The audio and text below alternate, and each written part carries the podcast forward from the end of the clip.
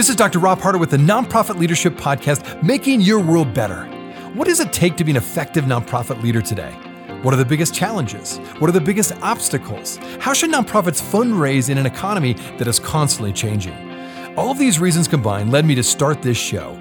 And it's my hope that through this series, people can learn not only what it takes to be an effective nonprofit organization, but to hear from effective leaders who are successfully making a positive impact in their communities. We hope you enjoy the show as together we hear how they are making their world better. What is your North Star? In other words, what is your personal mission that you are singularly passionate about? You know, I think for many, their North Star is what draws them into the nonprofit sector to begin with. Now, the good news is having lots of passion and having a clear North Star is a great start to any nonprofit. The problem comes when you lose that singular focus. Well, my guest today clearly has had a North Star. It is water conservation. Steve Creech is my guest today, and he's teamed up with his friend, the artist Wyland, to serve as the president of the Wyland Foundation. Many of you are familiar with those beautiful, huge murals uh, all over the country, actually, that are done by the artist Wyland. Well, Steve will share how their foundation has been able to cultivate sustainable growth and overcome the barriers that often keep nonprofits from scaling. You also share why it's absolutely critical to have a clear and consistent brand. They've done a very good job establishing and maintaining a clear brand. Enjoy today's show.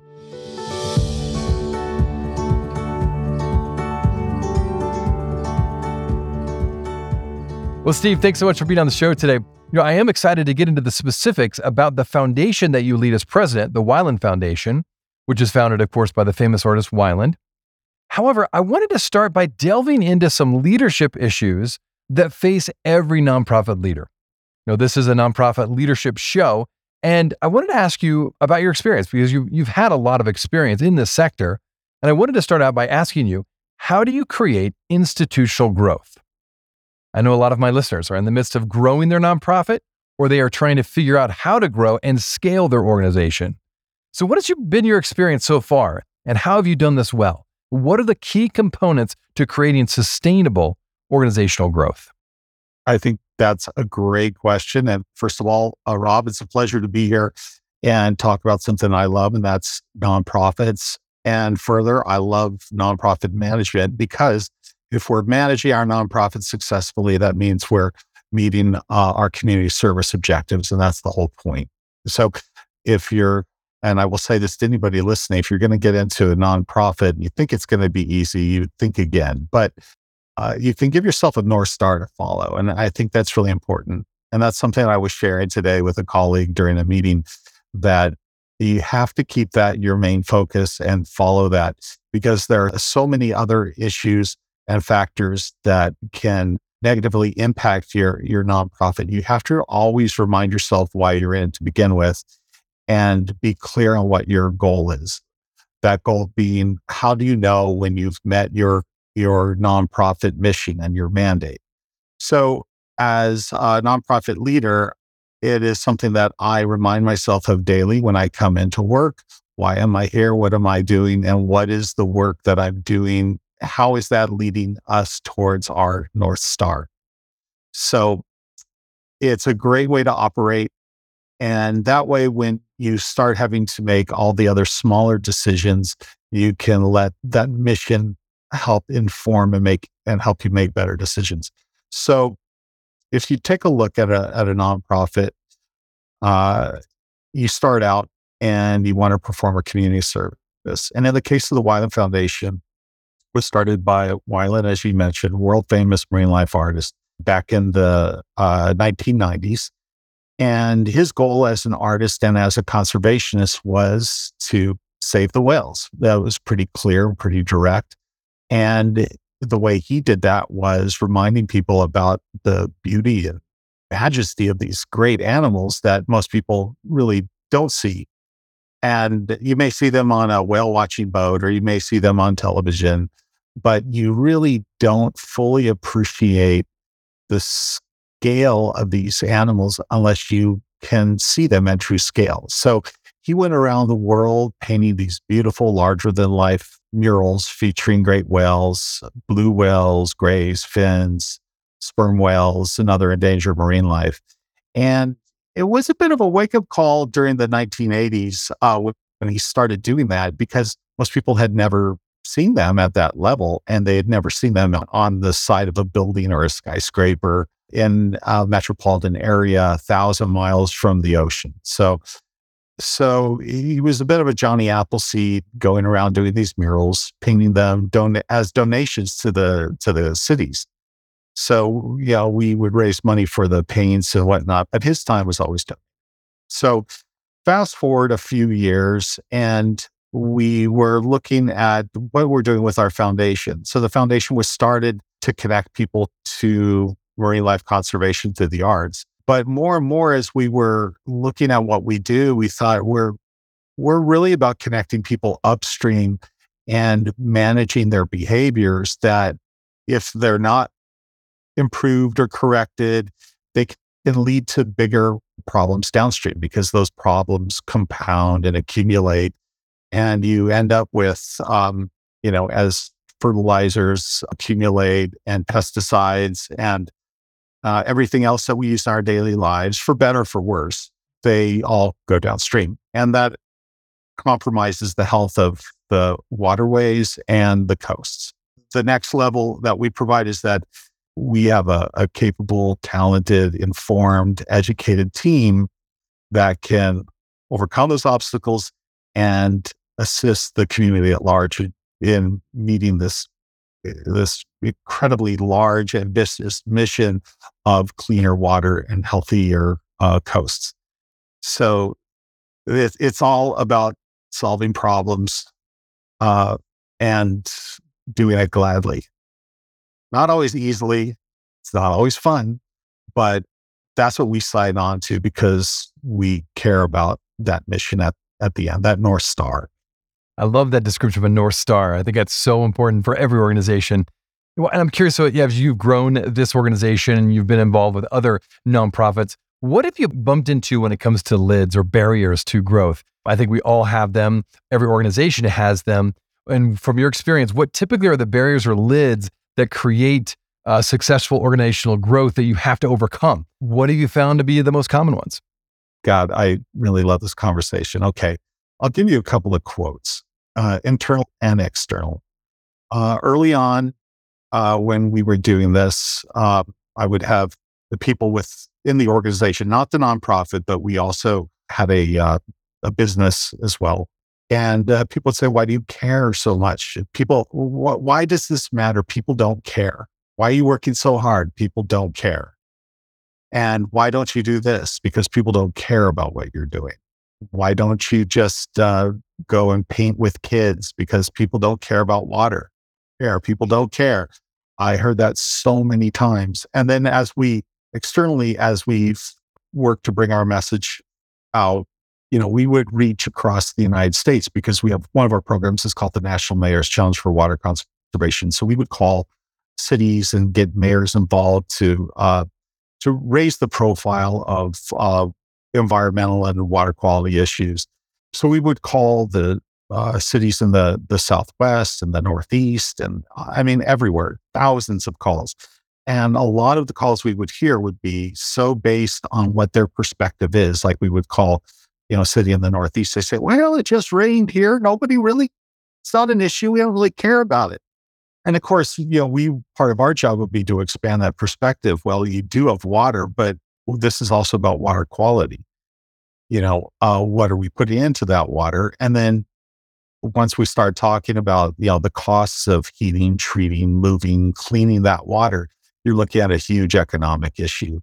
So a lot of what we're doing is just peeling back some of the layers so people can really understand that these are much bigger issues than what they've assumed. So, kind of going back to your question, the fact that people don't care seems to me, anyway, more of a reason to have this foundation. And that's why it does take talented people. And that's why it does take committed people. Because if, if you just respond to a statement like people don't care, by saying, okay, well, if they don't care, we'll move on to something else. That's not why we exist. We exist to get people to care. And I will say getting people to care about something that seemingly that is so seemingly abstract like water conservation and water quality but that is so fundamental to our lives and our existence and everything that we care about is quite a responsibility to carry you know? And uh, so that was that was that was the toughest part. But now that the world's changing right now we have tremendous drought issues here in the west you know in uh, utah I, you're very aware very well aware of it but you uh, you can look at Jackson, Mississippi, and their infrastructure issues, and you've got impo- uh, you know you've got uh, communities at risk, and now they have no access to water. You can look at Flint, Michigan. The water affects everything; it changes everything, and unfortunately, people don't realize that until the change is upon them. And then uh, it's it's kind of like here's the analogy: it's like stepping into an elevator and that elevator does not open. That room gets very small very fast. So, and we recognize that. That's why we work so hard at this, because even though people may not care about it or they may not recognize it immediately, we do. And that's part of the service we provide. We'll be right back. Well, thanks so much for listening to the podcast. If this is your first time listening to us, I wanted to make sure you're aware of a whole group of other episodes with fascinating guests that I previously interviewed. Just go to our website, nonprofitleadershippodcast.org. There you will find numerous interviews of nonprofit leaders from all over the country, including some from other countries, all trying to make their world better. When you go to our website, you can also subscribe to my monthly leadership update in order to get more content, ask me questions, and join the Nonprofit Leadership Podcast community. Just look for the subscribe button, which is on the top right hand side. It's a real easy process. Well, thanks again for listening. Now back to the show.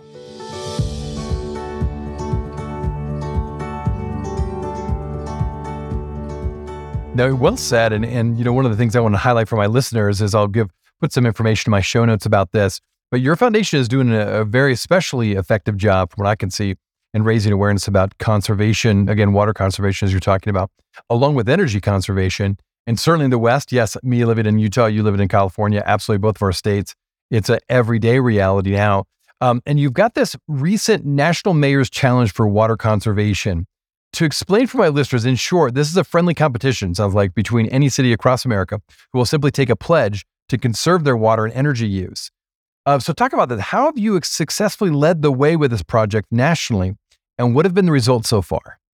Yeah. So, um, like like everything we do, it's usually born out of an organic need. So the mayor's challenge was really born out of a museum exhibit that we had called the Waters Extreme Journey Maze, and you, it was this thousand square foot maze that you'd enter it as a clean drop of water, and you would reach all these decision points as you go from one place to another. And if you answer a question correctly, you'd head toward the cleaner ocean. If you answer the question uh, incorrectly, you have a better chance of ending up in the dirty ocean, right? So this was back in uh, 2005, I think it was. We had created a, a, a water footprint calculator with that. Uh, not a lot of that work had been done at that time. This was in the early 2000s. So uh, I like to think that we were on the at the forefront of a lot of this stuff. Uh, some mayors in South Florida kind of got wind of it, and they came to us and said, we were having a terrible time trying to engage our residents about water conservation. The minute we start talking about it, they start falling asleep. And they said, Can we do anything? Can, you guys seem to have a handle on this. Can we do anything to make it more fun? And so we kind of we kind of came up with it was a bit of a game, I guess. You know, we got a handful of mayors together and we said, hey, we're going to create a framework of pledges like you know, turn off your faucet or turn off your shower, you know, uh, you know, take a military type of shower, uh, you know, that sort of thing, the, the real basics. And then they can check off those pledges online and then we'll just compare the results and the winning city will get a prize. So uh, we took that idea, refined it quite a bit. And, uh, and I think when we last checked, we've had over a thousand mayors across the US participate. But they essentially inspire their residents to get on board, utilize the the opportunity to focus on water management and make pledges and uh, share it with their friends and neighbors. And so we kind of sweeten the pot a little bit, and we have prizes like we'll we'll pay you know the the utility bills for uh, residents from winning cities. We give away a, a Toyota Highlander hybrid vehicle to a, a charity in one of the winning cities. A lot of good stuff like that. But they can also see uh, in real time you know how they're doing against other cities and what their impact will be on you know greenhouse gas reductions reductions in hazardous waste in our water streams all of that over the course of the year you know as they adhere to these pledges. Measuring results so critical i think donors more and more want that. They want to see the results. They want to hear about them even better of course see them you know another thing that stands out to me about what your foundation is doing well and particularly with this challenge i think is one of those examples you have a very clear, consistent, and even catchy brand. Um, how have you established that brand footprint, uh, not only on a local scale, but on a national scale? Sure. Well, the first thing you do is you talk about it a lot. You talk about it internally, you, you live it, you breathe it, and you adopt it, and you have to get behind it. And I think once you once you've established that, and once you firmly believe it, it's then it's it's really easy, but not to minimize that because there's so much work that goes into identifying who you are and what you believe in. And because it really does have to be a reflection of who you are. In the nonprofit world, at least in my opinion, if you don't feel that way, it's going to be very hard to convince or communicate that message to other people. So part of the strength of, of sharing that message is making sure that you've got a consensus among your your team, your internal stakeholders that you can all go out with that message with one voice and and amplify it. So that is the case. It's the case with obviously with myself and Wyland, the artist, and, and our entire team. So then, when you're doing all the things you need to do with uh, you know so, social media and program development and advertising and fundraising and everything, you're very consistent because you you know it well. It's not like you're improvising, you know. But that would that would be one piece of advice I would I would share with uh, your listeners is that if you're not clear on what your goals are and what your foundation stands for, then you need to get clear on that because the the impacts are so great if you can do that. But it does not come easy. Everybody has different ideas. A lot of times you'll see different agendas. And a good, clear communication strategy internally uh, will simplify everything. And it, it, even reduces your costs, believe it or not. Yeah, explain that. What, how do you, what would you say? Why would you say that, I guess? Be, well, because you're much more efficient. You're making better decisions, for instance, on like, you know, your communication channels. You're not uh, circling back on mistakes. You're reaching the right people you know, you can kind of make inferences of where I'm going with this, but you know, clarity is everything. But there is a lot of work that goes into getting that clarity, a lot of work. That's the thing that I, I think nobody ever, nobody really tells you. Uh, they, they can tell you, but, but I think you have to live it to really understand it.